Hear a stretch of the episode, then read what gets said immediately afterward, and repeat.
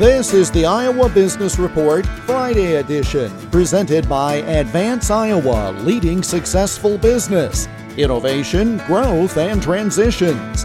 More at advanceiowa.com and search for Advance Iowa on LinkedIn and Facebook. When most people start a business, they're focused on just getting things up and running.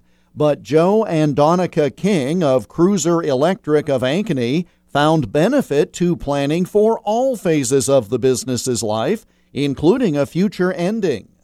I took the Goldman Sachs 10 KSB course last year. And in that course, they were talking about exit plans, not something that we had really considered before, but through the course understood the importance of that. So at that time, that's when I had reached out to Advance Iowa. And they did a valuation of our company and looked through all of our financials, the structure of our company, and gave us an evaluation at the end.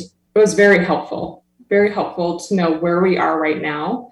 And then we also projected where we would like to be in the future for future years it just gave us different ideas on how to plan if that's going to be a key employee to take over or, if you're just going to sell outright or kind of opens your eyes a little bit on the possibilities. More on Cruiser Electric in the business profile segment of the Iowa Business Report this weekend on many of these stations. The Iowa Business Report is presented by Advance Iowa, assisting firms in overcoming obstacles and helping identify new opportunities. More at advanceiowa.com and search for Advance Iowa on LinkedIn and Facebook. I'm Jeff Stein for the Iowa Business Report.